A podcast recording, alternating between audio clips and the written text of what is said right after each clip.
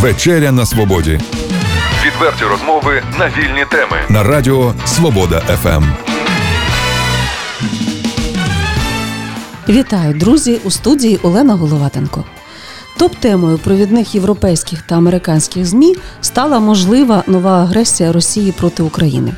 Господар Кремля досяг тактичної мети, змусивши світ не лише говорити про себе, а й схиливши Білий Дім до прямих переговорів, не забувши при цьому наперед озвучити власні імперські амбіції на світовій політичній арені.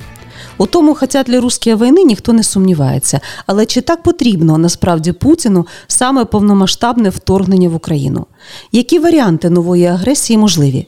Як оцінювати рівень загроз? Про це говоритимемо сьогодні з нашим постійним співведучим журналістом Олегом Головатенком. Доброго вечора. Та воєнним експертом, істориком і журналістом Михайлом Жироховим. Добрий вечір. Пане Михайло, сучасна війна це зазвичай інформаційна артпідготовка і ракетний удар. Я одразу хочу вас запитати: е, Україна програє цю війну, виграє цю, чи у нас поразка технічна за наявкою? Ну, інформаційну війну ми програли ще 2014-2015 року, тому що не було таких е, пріоритетів. В пріоритеті було е, відновлення армії, було інші моменти, але про інформаційну війну, на жаль, на жаль, на жаль, тільки в останні роки. І тому зараз дуже дуже важко е, робити якісь висновки.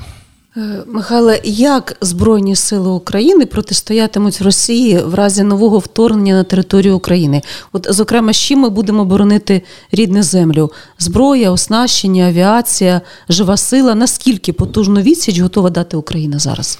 Ну, по-перше, плани як наступальні, так і оборонні, вони існують і існують ще, ну, може, 2015 року. А Ці плани вони е, цілком таємні зрозуміло. Але е, для кожної області, для кожного напрямку фронту вони існують і вони різні. Надалі, для того, щоб зрозуміти, наприклад, мою позицію по цьому, я скажу так, що останні роки західні інструктори вони е, розуміють, що мощ російської армії, української, вони не співставні. Тому все, що було, і вся реформа армії, вона була з єдиною, е, з єдиною ціллю. Е, українській армії, прикордонникам, силовим структурам потрібно протриматись е, двоє-троє суток. Тобто 48-72 години. А поки поки Захід не почне впливати на Росію, і буде е, цей наступ буде, буде закінчений. Тому завдання воно так вистояти ці 2-3 дні і е, втратити як, як можна менше території. Тобто ми говоримо про те, що е, власне відбити удар. Е, при наявній силі ми не зможемо повноцінно і продовжувати боротьбу як організована сила далі. Е, повноцінно не зможемо, тому що е, ну сили, які Росії, вони не співставні зовсім. І зброя, вона у них більш сучасна, її більше, і вони мають технологічний, ну, технологічну перевагу. Якщо порівняти українську армію зараз і, наприклад, сім років тому, коли е, дійсно був жалюгідний стан після занедбаності, недофінансування, корупції, далося в знаки власне е, під час протистояння гібридним силам на Донбасі, все це зараз все таки армія сильніша. Так, армія сильніше. Є бойові офіцери, які мають бойовий досвід. і Вони зараз знаходяться на вищих щаблях керівництва. Практично всі генерали е, з генерального штабу, з командування сухопутних військ, вони мають цей бойовий досвід. Але це бойовий досвід досить специфічний. І порівнювати армію 2014 року, яка не мала зовсім ніяких ворогів взагалі зовнішніх ворогів. І тих, ту армію, яка нині е, нині існує, ну це е, земля і небо, якщо порівнювати. Але все ж таки це недостатньо для того, щоб повноцінно воювати з Росією. Пане Михайло, е, продовжуючи перше своє питання, хотів запитати, який все-таки стан на нашої протиракетної оборони зараз, і чи не буде таким удар ніщівним, е, якщо наважиться все-таки на це безумство Росія, е, що наземна операція вже буде не потрібна? І, зокрема, чому? Е, Наприклад, важливі об'єкти інфраструктури е, ну, не переносяться під землю, пункти управління, заводи якісь військові і так далі. Зокрема, завод з виробництва байрактарів, чому він не під землею, власне? Ну, по-перше, його ще немає. Цього заводу по виробництву Але байрактарів. його просто вже. Це величезна проблема, але я би не сказав би так, що управління військами знаходиться відкрите. Нам після розпаду Радянського Союзу величезна, величезна кількість е, так званих запасних командних пунктів. Вони знаходяться під землею, і вони всі за ці останні роки вони всі діють. Звісно, що ракетний удар це перше, що що може бути, і його відбити буде дуже дуже важко, тому що у нас система ППО протиповітряної оборони, а не протиракетної оборони. У нас немає протиракетної оборони. І це, але ні одна локальна війна останніх років, вона тільки а, в, міцю ударами з повітря вона не вигравалася. Без е, сухопутної операції, знову ж таки, ми говоримо про те, що які цілі ставить перед собою президент Росії. Без сухопутної, якщо ті цілі, які вони ну, зрозумілі цілі, тому без сухопутної операції вони не зможуть нічого зробити. Е, Тоді ще запитаю, е, яким чином нам е, швидко і чи можливо це зробити, облаштувати власну протиракетну оборону? Чи погодяться інші країни поставити нам комплекси відповідні від Ізраїлю до Німеччини? Скажімо, на жаль, зараз військова допомога з западу, вона ті зразки озброєння, на які не потрібно довго навчати особовий склад. Тобто, чому нам дають протиракетний комплекс Джевелін? Тому що там підготовка особового складу, е, рядового е, сержанта, або вона дуже мінімальна. І поставки, наприклад, американських комплексів Петріот, це потрібно для того, для цього потрібні роки. Для того, щоб підготувати е, людей, які зможуть їми керувати. А просто поставити залізо. Ну, для американців це баг- багатюща нація, їх немає ніякої проблеми. Але використовувати їх ми не зможемо. Нагадаю слухачам, що в листопаді Сполучені Штати поставили близько 88 тонн боєприпасів, включаючи, як ви кажете, майже три десятки пускових установок Джевелін і 180 ракет до них. А а новий оборонний бюджет, ухвалений Конгресом США, включає 300 мільйонів доларів для сприяння безпеці України. Багато це чимало, звісно. Навряд чи це нас врятує, але підтримає.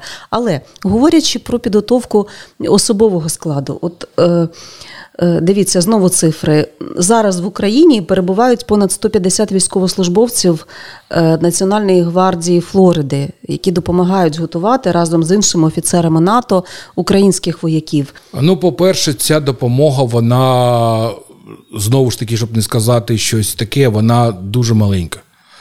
100 150 інструкторів на 260 тисяч армії це дуже-дуже мало. Тому е, є у нас інструктори, крім того, з Канади, е, з Великої Британії, з Литви, е, з Польщі є. Але знову ж таки, для того, щоб нашу армію по стандартам НАТО, це потрібні роки. За ці роки вони тільки бригадними, тобто одна бригада заходить, ось вона рік або е, півтора роки вона займається тим, що її е, по стандартам НАТО натаскують. Знову ж таки, це дуже-дуже мало. Е, Кількість бригад і кількість того, це потрібно буде роки. Крім того, захід я потрібно це говорити. про це потрібно говорити. Захід нам не довіряє. Вже починаючи з 19-го року, у них немає довіри до нас, тому що курс, зовнішній курс, зовнішньополітичний курс України він змінюється раз на 5 років.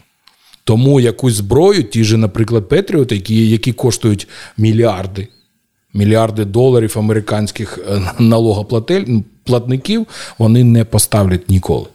тому що у них немає. Е, Впевненості, що ця, е, що ця зброя вона буде, по-перше, використана так, як потрібно, по-друге, не попаде до рук або Росії, або Китаю. Ну, говорячи про сильні сторони української армії, все-таки може варто відзначити те, що є певний бойовий дух, і моральний дух, і певний досвід уже дій. І Е, абсолютно, також е, те, що, абсолютно. скажімо так, якщо і буде нова агресія, то це все-таки буде е, оборона рідної землі. Тобто ми в якості оборонців, а це також ну, грає. Абсолютно. Ситуація е, в- порівнюючи 2014 роком, роком, вона зовсім інша. Дуже велика кількість сучасного озброєння, сучасного озброєння вітчизняного виробництва, велика кількість озброєння західного виробництва. І е, оборонна війна вона буде, буде зовсім інша, тому що в 2014 році е, більшість було мобілізовані е, по частковій мобілізації, і е, деяка частина вони не розуміли, чому вони не, не відхилялися від мобілізації, але знову ж таки вони не розуміли, чому вони знаходяться на фронті. Скажімо так. Крім того, зараз е, вже змі- змінюється за ці роки була змінена система управління військами.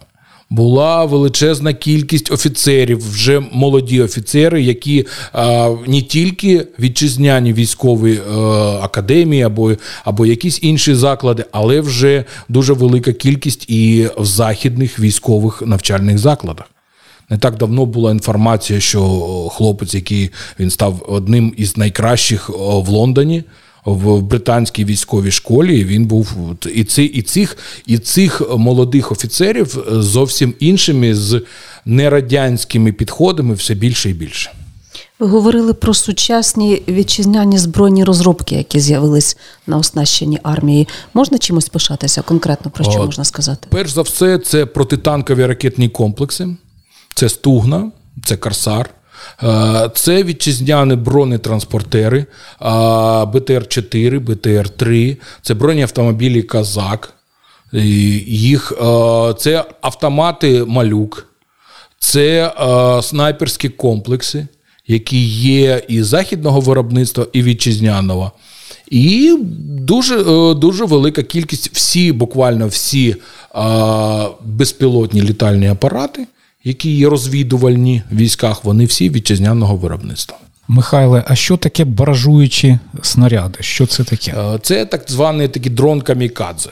Дрон камікадзе, тобто е, це е, велика кількість вибухівки, яка доставляється до цілі саме, саме за допомогою безпілотного літального апарату. Це одноразовий. Це одноразовий безпілотний комплекс. Дивіться, е, Росія висунула фактично ультиматум е, західному світу зараз. е, Після того, як Україна застосувала байрактари, ну мені так здається, чи правий я в цій думці, чи ні? Ну, не, я б, я б не, був, не був настільки категоричним. Це йшло і ще, ще в навесні війна була більш, бил- більш ймовірна, ніж зараз. Тому що навесні були реальні бойові а, вправи, реально було більше військ, навіть, о, навіть чим зараз. І реально було відпрацьована висадка, наприклад, морських десантів на Азовському е, побережжі. Е, і, наприклад, були відпрацьовані захоплення аеродромів. е, Та інші, інші реальні тактичні моменти, ніж зараз. Зараз війська просто знаходяться біля кордону. До речі, про Азовське море. Багато експертів кажуть, що вторгнення, от з'явився новий сценарій, може початися з Азовського моря, оскільки в Азовському морі кордон е, морський між Росією і Україною він не визначений. І е, фактично е, судна російські можуть наближатися будь-яке аж до берегової лінії, і тільки ступивши на берегову лінію, українці можуть відкривати вогонь. Е, Це кажуть, що зараз це найбільш реальний сценарій, причому е, висадка може початися ближче до Криму, до Генічеська, тому що Маріуполь більш укріплений. Це один із сценаріїв висадки морського десанту на Азовському, е, на Азовському морі. Е, І він більш реальний в тому сенсі, що тут вони можуть бути скоординовані з ударом з окупованої території Донецької області. Якщо висадка буде, наприклад, в Одесі, там підтримати війська, е, тобто десант, який буде, буде дуже дуже важко. А тут е, логістика і все буде зав'язано. Але тут є величезна проблема. Проблема в тому, що у Росії немає досвіду висадки морського десанту. Будь-якого морського десанту, починаючи з розпаду радянського союзу, це дуже величезна операція, і вона вимагає е, координації зусиль декількох не тільки сухопутних військ, але ще й військово-морського флоту і авіації. І це не так просто. Але, пане Михайло, все-таки відсутність демаркації морського кордону це проблема, і як нам її вирішити? Про проблема це може вирішитись тільки скасуванням закону о, в договору між міждержавного договору 2003 року, про яким е, Азовське море є внутрішнім морем Росії і України. По поводу е, демаркації, того, що ці е, судна російські може підійти навіть до Маріуполя, і це, вже було. Це е, не, не так важливо. Тому що, наприклад, з окупованого Криму до Одеси там або до найближчого Чорноморського узбережжя, там буквально 40-80 кілометрів. Тобто для десантного судна або судна там військово-морського флоту це, це не, ну, не перехід зовсім. Таке питання, пане Михайло. Е, От ви відслідковуєте по російській армії. Наскільки вона реформується зараз, і чому навчилися е, ці, ці ж самі росіяни в останніх операціях в Сірії, наприклад? Е, Російська армія почала реформуватися після війни з Грузією в 8, 2008 році. Тоді, коли е, втрати е, російської армії вони були неспівставні з ро- розмахом бойових дій, яких був. І за це за ці роки вони отримали дуже величезний е, досвід реформування. У їх вони стали більш компактні, більш мобільні, але їх досвід е, вкрай е, специфічний. Тому що воювати в Сирії проти е, банд бойовиків, скажімо прямо, які не мають е, тяжкого важкого озброєння і не мають ніякої організаційної структури, ну фактично, це зовсім інше, ніж воювати з армією, зі структурою, і тому росіяни дуже уважно вивчають досвід війни на Донбасі. І тому вони прокачують свої війська, свої офіцери, вони всі проходять е, через Донбас. Вони там виступають у ролі е, керуючих е, станціями радіоелектронної боротьби. Вони виступають в ролі керуючих безпілотниками. Вони там, е, там просто вони так звані совєтники. Але ця, цей досвід для росіян дуже важливий. Також і цей досвід дуже важливий для Заходу. Тому західні інструктори при, приїжджають до нас не стільки нас під натовські стандарти пере- перероблювати нашу армію, скільки отримати і досвід. У Європі ні одна армія Європи вона не має досвіду боротьби з російською армією. І їм все дуже цікаво. І вони на основі е, нашого досвіду на Донбасі вони виробляють методички, вони пишуть книжки, вони пишуть, вони його аналізують. І іноді мені здається, що вони аналізують його набагато краще, ніж ми. Нагадаю слухачам, сьогодні у вечері на свободі воєнний оглядач, історик, журналіст Михайло Жирухов. І Говоримо ми про е, загрози з боку Росії. Е, Часом можна почути про умовні паралелі між передвоєнними стратегіями Путіна і Гітлера. Е, На вашу думку, чи виправдано таке порівняння і наскільки прогнозований непрогнозований очільник Кремля? Ну, по-перше, його дії останні роки вони не прогнозовані. Е, Це е, війна в Сирії, яка була зовсім е, не обов'язковою, і вона була тільки шкодила російській державі, і всі російські військові були проти цього. Тому що фактично це е, нецільове використання ресурсів, тому що інтересів в Сирії у росіян немає. Бойовий досвід, який вони там отримують, він дуже специфічний і він його неможливо використати проти, наприклад, будь-якої країни НАТО. Крім того, будь-який момент е, цей, е, ця інтервенція е, в Сирії вона може закінчитися, як тільки Турція перекриє Босфор. А якщо логістика буде зав'язана тільки на літаки, то всю ту е, угруповання, яке є в Сирії, російське, воно буде.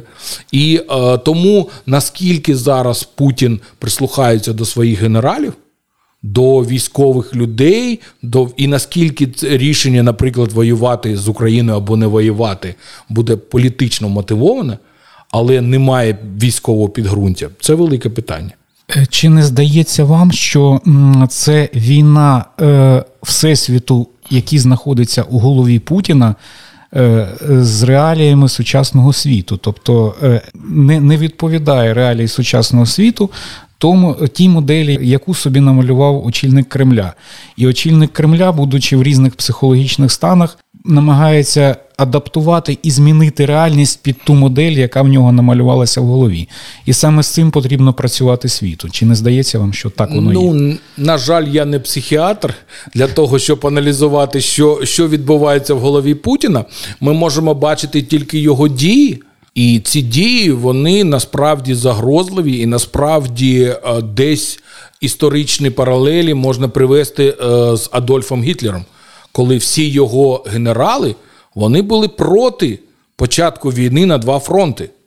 І початок війни з радянським е, з радянським Союзом е, німецькі генерали вони, вони категорично категорично були проти, але це було політично мотивоване рішення.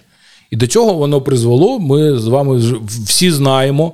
І близько до цього, якщо брати анексію Криму, це аншлюз Австрії, і далі розвивати історичні аналогії, це дуже дуже близько.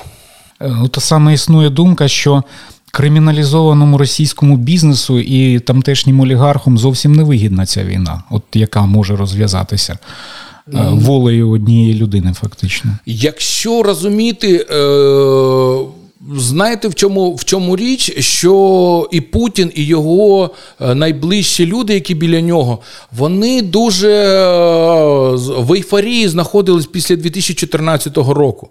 Тому що Європа фактично на той момент Україну кинула. Не було реальних е, ці всі санкції, які були введені. Ці санкції вони не вдарили, вони не були такі. І тому вони зараз знаходяться в такому, що Європа, чому зараз Байден або інші американські офіційні а, особи вони говорять про те, що Європі які будуть санкції. Давайте покажемо Москві, що санкції будуть реальні, і реальні санкції, ну такі е, дуже потужні, які обвалять економіку Росії. Тому що ті санкції, які були після 2014 року, які діють досі, вони зовсім не відповідають тому, що Росія змінила кордони, змінила е, ті, ті елементи безпеки, які Європа вважала, е, вважала для себе е, базовими. І ці базові елементи в 2014 році були всі зруйновані. І зараз Європа намагається це від, відновити, але поки, поки ситуація не зрозуміла. Володимир Путін, власне, живе міфом, е, якому визначив тисячу років, тисячорічний вік. А, молодь російська живе в 21 столітті. І от чи не буде отут от конфлікту в позитивному для нас е, смислі, що російська молодь не захоче цієї війни і якось е, на це може повпливати? На жаль, я так, е, так позитивно і так би не, не дивився на ситуацію. Тому що, е, бачачи, є деякі опроси, які говорять про те, опитування, так, опитування західних, е, західних компаній на території Російської Федерації, і, він, і вони говорять, що 75% росіян вони готові воювати з Україною. Тому, тому що все, ці, все це е, побєдобєсія, вся ця державна політика, яка вже десятки років вона є, і куди е, величезні кошти, вона дає результат і дає результат саме зараз. Повертаючись в поле України, як ви оцінюєте політичні виклики, які стоять і перед нашим суспільством також? Зокрема, той факт, що ну куди правду дівати, значна частина українців не вбачає діючого президента в якості головного верховнокомандувача, а дії його адміністрації продуманими і ефективними. Тут я як я, як я бачу, українське суспільство е, попало в таку розтяжку.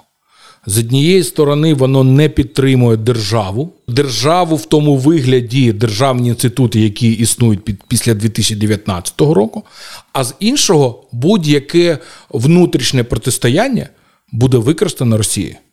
І це ну очевидно, очевидно для всіх, і тому, починаючи якісь внутрішні е, е негаразди в суспільстві, ми таким чином якось можемо вплинути на рішення Путіна про початок війни. На жаль, на жаль, як і де знаходиться оця золота середина, як як суспільство повинно зараз е, на це реагувати, як зовсім не зрозуміло. І немає ніяких е, вже готових е, сценаріїв. Стосовно нашумівшого наказу Міноборони номер 313 про зобов'язання стати на облік працюючих жінок. Знаю, що вже петиція про скасування цього наказу набрала потрібну кількість голосів на адресу президента, офісу президента. Ви як прокоментуєте? Ну, по-перше, е, це потрібно сказати, що це такий е, кричущий випадок е, того, що некомпетентності нашої нової влади. Тому що будь-яка людина, яка має відношення до військової служби, яка мала відношення до військоматів або там центри комплектування особовим складом, як вони зараз називаються, такий би наказ ніколи би не підписав. Тому що всі розуміють, що нинішня, нинішні військомати. Вони навіть о, в паперовому вигляді, навіть просто для того, щоб прийняти таку кількість е, жінок, людей і поставити на облік, це їх ну це це, це фантастика, це нереально. Е, по-друге, е, це якісь елементи е, інформаційної боротьби з Путіним. Тому що деякі люди, які там знаходяться на різних посадах в офісі президента, вони вирішили так, що якщо ми зараз запишемо мобілізаційний резерв там 250, 300, там 400 тисяч жінок. І будемо говорити, що у нас дивиться, у нас 2 мільйона резервістів, і якщо Путін нападе, це все ми там шапками закидаємо. Це таке, ну, якщо якщо говорити так. І це е, зіграло проти. І зараз вже є розуміння того, що цей наказ він буде просто відмінений, але відмінений в такій формі, що ось тільки хайп е, пройде, буде підзаконні акти, які зменшують. Е, саме е, охоплення професії, спеціаль, да? Да, професії, спеціальності, які підлягають підлягають таку обліку. Власне, як керівника телерадіокомпанії, саме мене в цьому бентежить е, те, що я маю займатися неприродовідповідними справами, тобто постановкою на облік там е, бухгалтерок, які 60 років і так далі. Ну, менше з тим. Е, пане Михайло, хочу поставити вам питання про історичні паралелі і асоціації. Деякі політичні оглядачі, зокрема Віталій Портніков, порівнює сучасну Україну е, з Веймарською республікою, де були розвинена демократія, стан суспільства, досить таки демократичний, але не було того вектора. Багато було політиків, не було держави державних мужів, і е, електорат обирав між комуністами і нацистами е, у підсумку. Щось подібне у нас проглядається, чи ви б так не сказали? Я б так не сказав би. Е, ситуація у нас геть інша.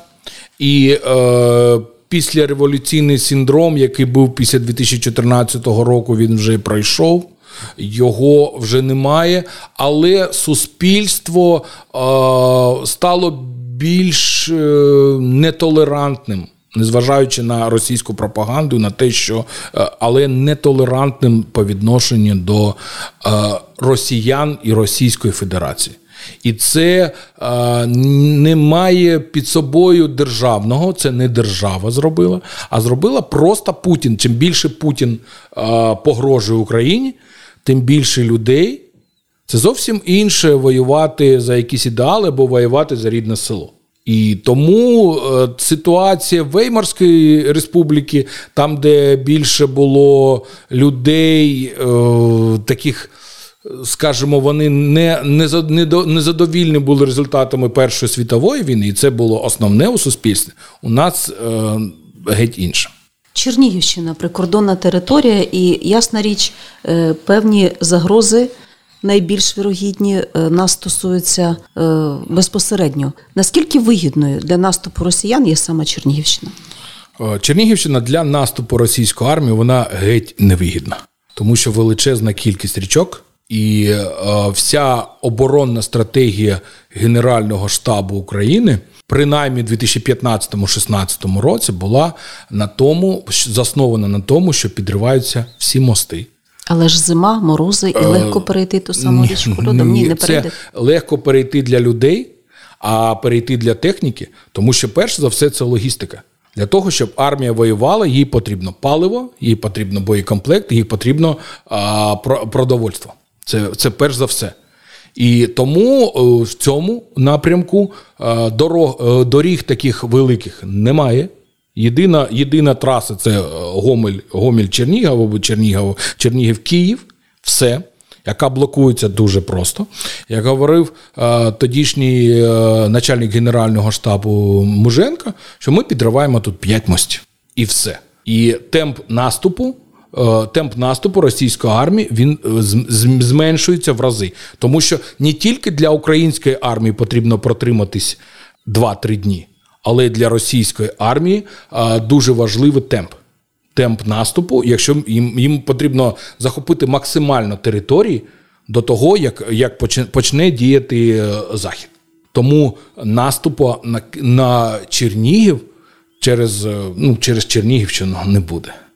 Трохи можна заспокоїти наших слухачок, напевно, зокрема, так? Але е, вся лінія оборони в, в української армії це такий невеличкий, я не знаю, таємниця або ні. Вона всі, вся знаходиться біля броварів. Тобто Чернігівщину за Чернігів не не буде ніяких боїв, і українська армія, ну принаймні по планам 2015-16 року, я не думаю, що вони дуже змінилися. Тут воювати за Чернігів не будуть. Тому завдання прикордонників притримати наступ, а перша танкова і Десна вони потрібні вийти в район роз, бойового розгортання. Тобто боїв таких, і, і, і звісно, підриви железнодорожних і е, залізничних мостів і мостів, які йдуть через для того, щоб російська армія не мала змоги швидко вийти до Києва. Е, Чи підтримуєте ви думку про те, що зброя має бути на руках у територіальної оборони? Е, ні, я цю думку не підтримую категорично, тому що наше суспільство воно ще не дозріло. Дуже часто говорять про швейцарську модель, але Швейцарія вже е, кілька сотень років. Вона знає, проти кого вона воює. І, по-друге, швейцарське суспільство це єдина нація, незважаючи на різні мови, на різні все, але це єдина нація. Якщо ми побачимо, наше суспільство просто не готове до зброї.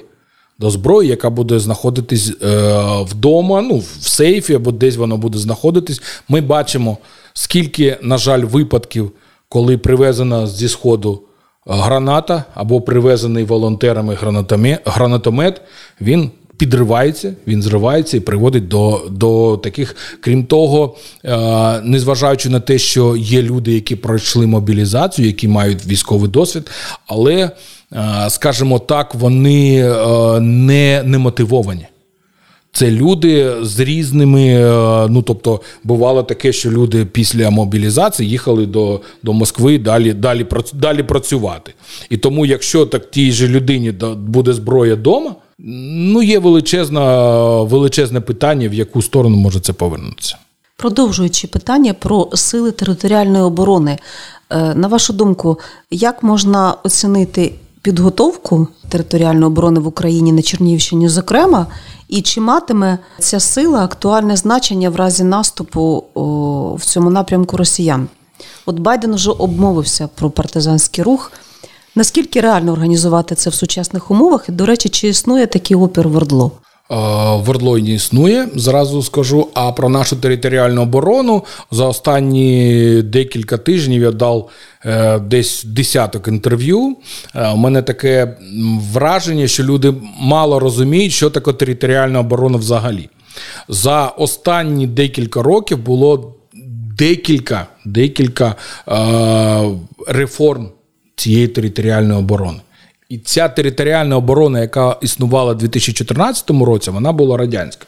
Її реформували раз, потім її реформували другий раз. І зараз з цієї територіальної оборони роблять, е, щоб вона знаходилась її в рази підвищити, але не змінюється основне. Е, Прийняли закон про національний спротив, але для того, щоб він запрацював, потрібно внести е, доповнення, зміни е, в 44 або 50 законів. І ці закони про Національну гвардію, закон про поліцію, закон, тобто ці закони, які дуже-дуже потужні. І не змінено основне про те, що я говорю, і про те, що а, внутрішні документи. Зброю війська територіальної оборони вони отримують на п'ятий день від початку війни. Тобто зброя територіальної бригади територіальної оборони Чернігова знаходиться на складах першої танкової у Гончарівську. І там немає закріплення. Закріплення ті збори, які були навчальні збори в тому році, ну, перед тим роком було, немає закріплення за кожним, е, за кожним е, бійцем тероборони, немає закріплення автомату. Тобто, як в армії, у тебе військовий квиток записується, номер автомату, такий-то, такий-то.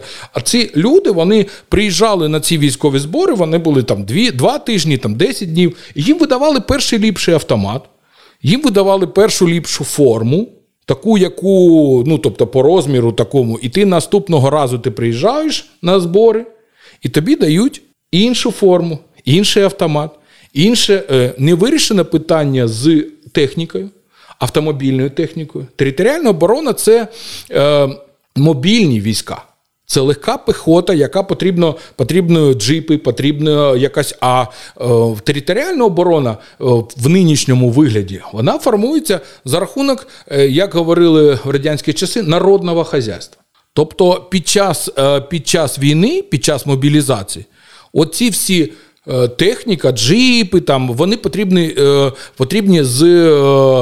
Інших господарчих структур. І коли в 2014 році формували батальйони територіальної оборони, то техніку, на яку вони їхали, їм, ну, я, як керівник, наприклад, колгоспу, ну зараз там фермер якийсь, я віддам яку техніку? Та, яка у мене там заводиться через раз, або ту, на яку я працюю. Тому 13-й е, батальйон територіальної оборони у травні 14-го він поїхав на фронт на газонах з голубими, е, з голубими кабінами. І зараз це не пропрацьовано. Їм їм зараз е, зараз вирішується питання, які давати, давати приміщення. У всіх регіонах приміщення дають якісь садочки або школи, були закриті, які там 10, 15, 5, 10 років тому назад. Все. Зброї у них немає контракти. Якщо до цього контракти е, бійців тероборони вони підписувались на рік, то зараз підписуються на три роки. І люди, які е, ну, підписували на рік, ну вони дуже це робили, але на три. І на них е, ну зараз не зрозуміло, поки поки, але те, що те, що є, ця інформація, яка є, що на них буде розповсюджуватися всі, всі обмеження військовослужбовців. Тобто виїзд за кордон тільки з е, бумагою з військомату. Виїзд за е, кордон області більше, ніж на двоє суток, це потрібна бумага у тобі буде. І люди зараз готові захищати країну, але не готові війти в цю структуру на три роки. Без якихось тому це величезна проблема. І якщо у нас навіть неукомплектованість армії, там деяких е, підрозділах 40%, і ми говоримо, давайте зараз то, знайдемо там 10 тисяч е, тероборони. Звідки? Це буде якісь офіцери радянського штибу, які прийдуть на посади для того, щоб вони зараз на пенсії, вони відновлюються на службі, вони отримують цю зарплатню підвищуються пенсії, і вони через два там роки, через скільки там чи перерахунок пенсії, вони відходять. Ці люди, які не хочуть на фронт їхати, які там знаходяться. Оце це була така така собі, знаєте, така радянського штибу кормушка. Те, що те, що була кормушка, це було людей, яких хто хоче служити біля біля своєї хати, хто буде. Але реальні цінності на на зараз, знову ж таки, на зараз, може змінитись там все. Зараз дуже, е, дуже почало швидко це розвиватися, але це в мінус тільки. Якщо було, що до літа 22-го року потрібно буде було формувати ці частини, було набирати особовий склад, то зараз ти сказали до е, 15 січня. Ми всі живемо в цій країні, і ми знаємо, що до 10 січня нічого працювати і робитися не буде. І потім за, е, за п'яте, там, за, за п'ять там, за, за тиждень потрібно буде все. От, от, і ми потрібно буде сказати, що ось ми зробили. У нас є бригада територіальної оборони. Але реальна її цінність вона буде близько до нулю. Країна суцільних дедлайнів, так. Е, В цьому плані, от поясніть, будь ласка, Михайле, чому не проводяться навчання з цивільної оборони? Чому населення не вчать, як поводитися в разі оголошення війни, в разі обстрілу тощо? Не Вся зрозуміло. радянська система цивільної оборони вона за ці роки була знищена. Я скажу з особистого досвіду, коли влітку 2014 року почались обстріли, і потрібні були десь е, знаходитись, потрібні були ці бомбоубіжища, бомбосховища. На 20-тисячне містечко їх було три.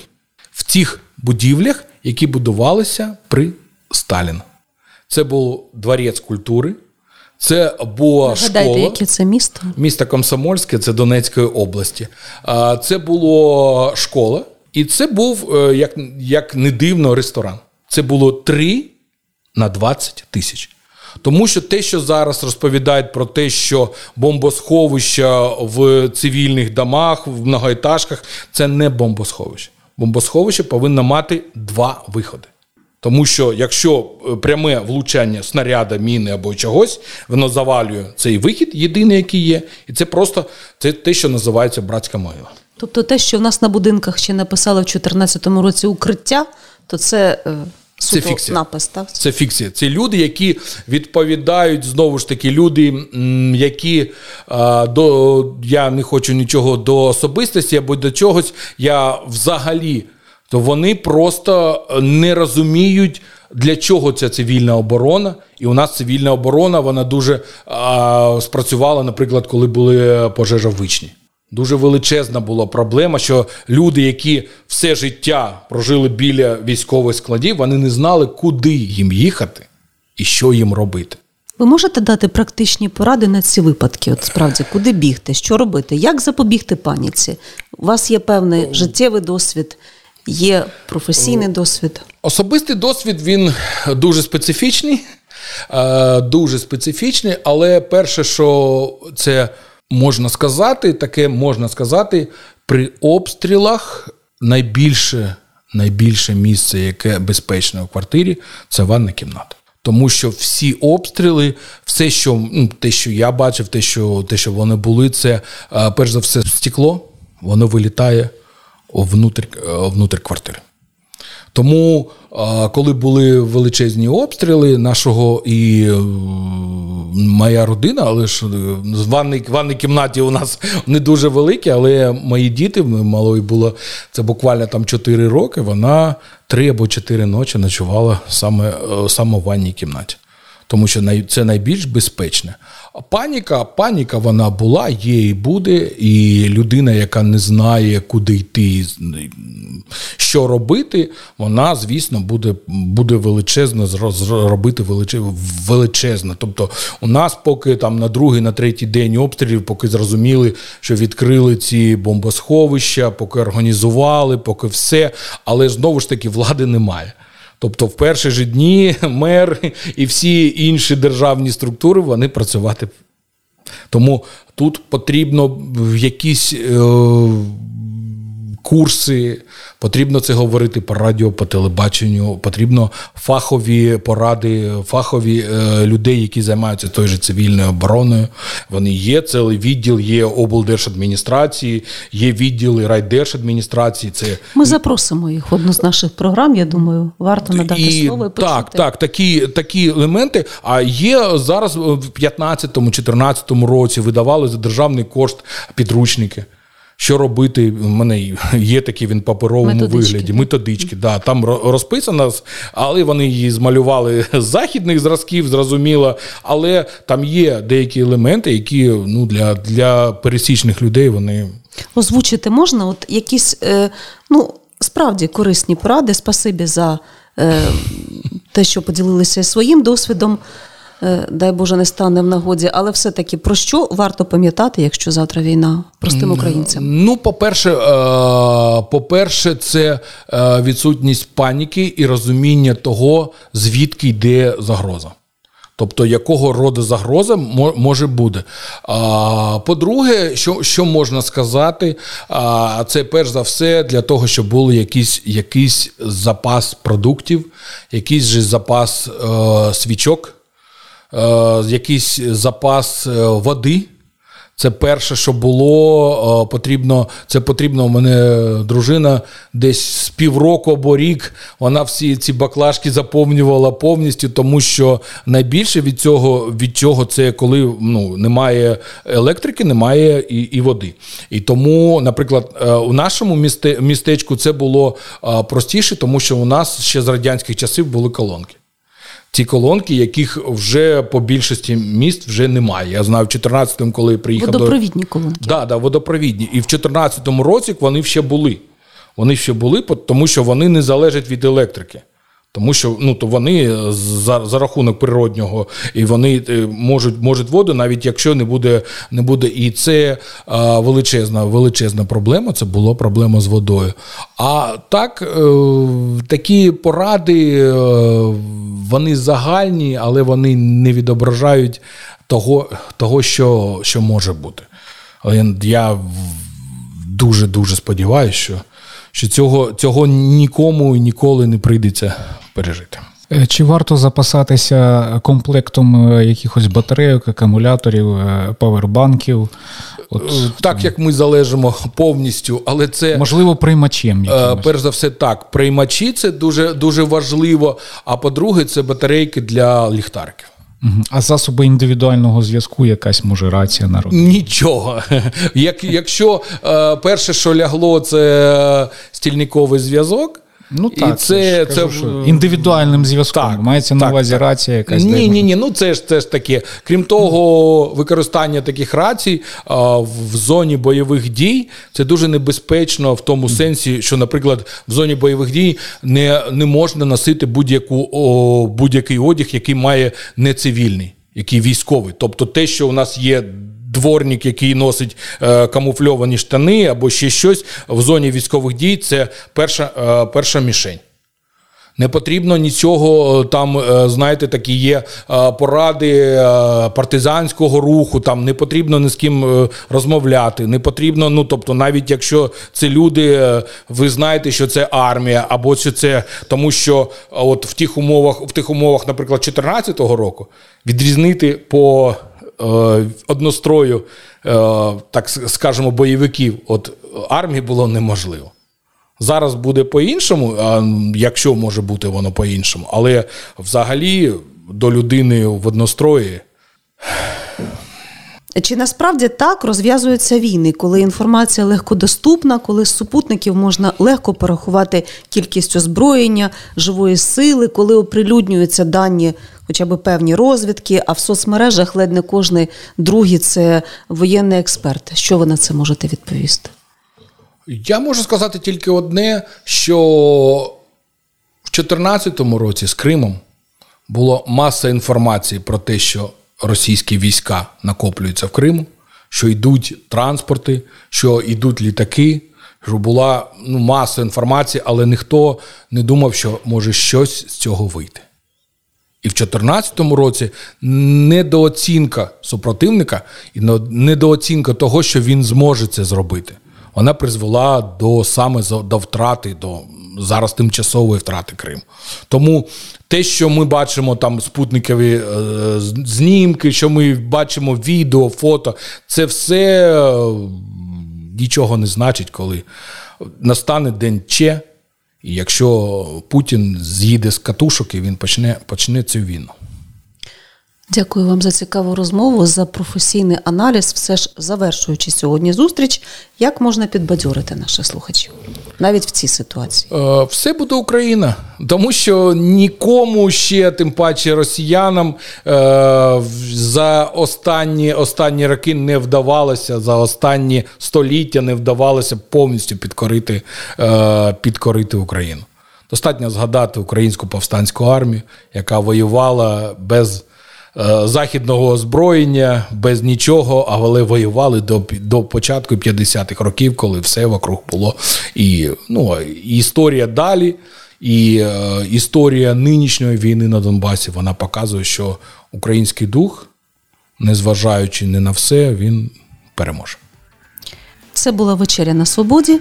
Гостем студії, нагадаю, був воєнний експерт, український історик і журналіст Михайло Жирохов. Провели програму ведучі Олена і Олег Головатенки. Слухайте нас на сайті Свобода ФМ та онлайн-платформах Google Podcast, Apple Podcast, Mixcloud, Spotify. Також наші програми можна знайти в соцмережах. Приєднуйтесь. Відверті розмови на вільні теми у програмі Вечеря на свободі Тричі на тиждень у понеділок, середу і п'ятницю о 18.00. на радіо Свобода ФМ.